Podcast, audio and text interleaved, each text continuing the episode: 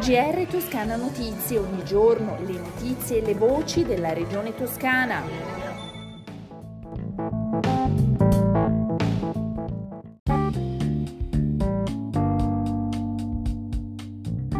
Benvenuti all'edizione del 20 agosto 2021 del GR di Toscana Notizie. In arrivo 200 collaboratori afghani della missione italiana che in queste ore stanno lasciando il loro paese trascorreranno il periodo di quarantena in Toscana.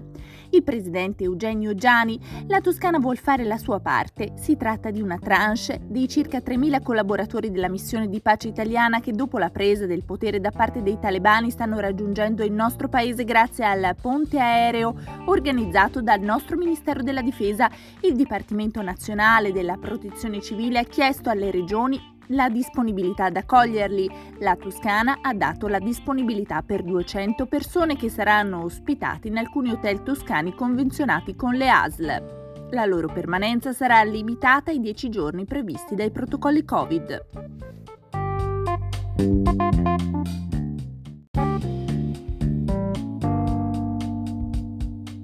Purtroppo non danno tregua gli incendi in Toscana, un vasto rogo di terreni incolti e bosco ha interessato la località di Torrente Tresubbie nel comune di Campagnatico, provincia di Grosseto.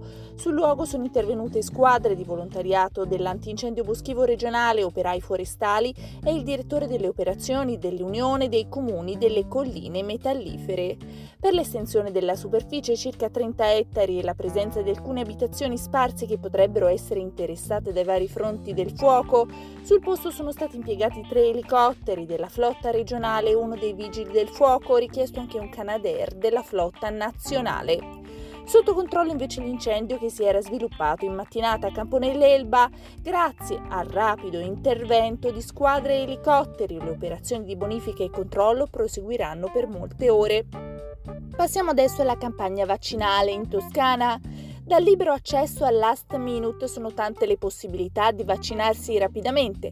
L'assessore regionale al diritto alla salute Simone Bezzini rivolge a questo proposito un nuovo appello ad aderire sfruttando le numerose opzioni offerte dal Servizio Sanitario Regionale, dal Last Minute al libero accesso per over 60 e 12-18 anni alla possibilità di anticipo della seconda dose. E intanto anche l'iniziativa del camper itinerante di Giovani si vaccinano in spiaggia procede senza sosta in questo venerdì.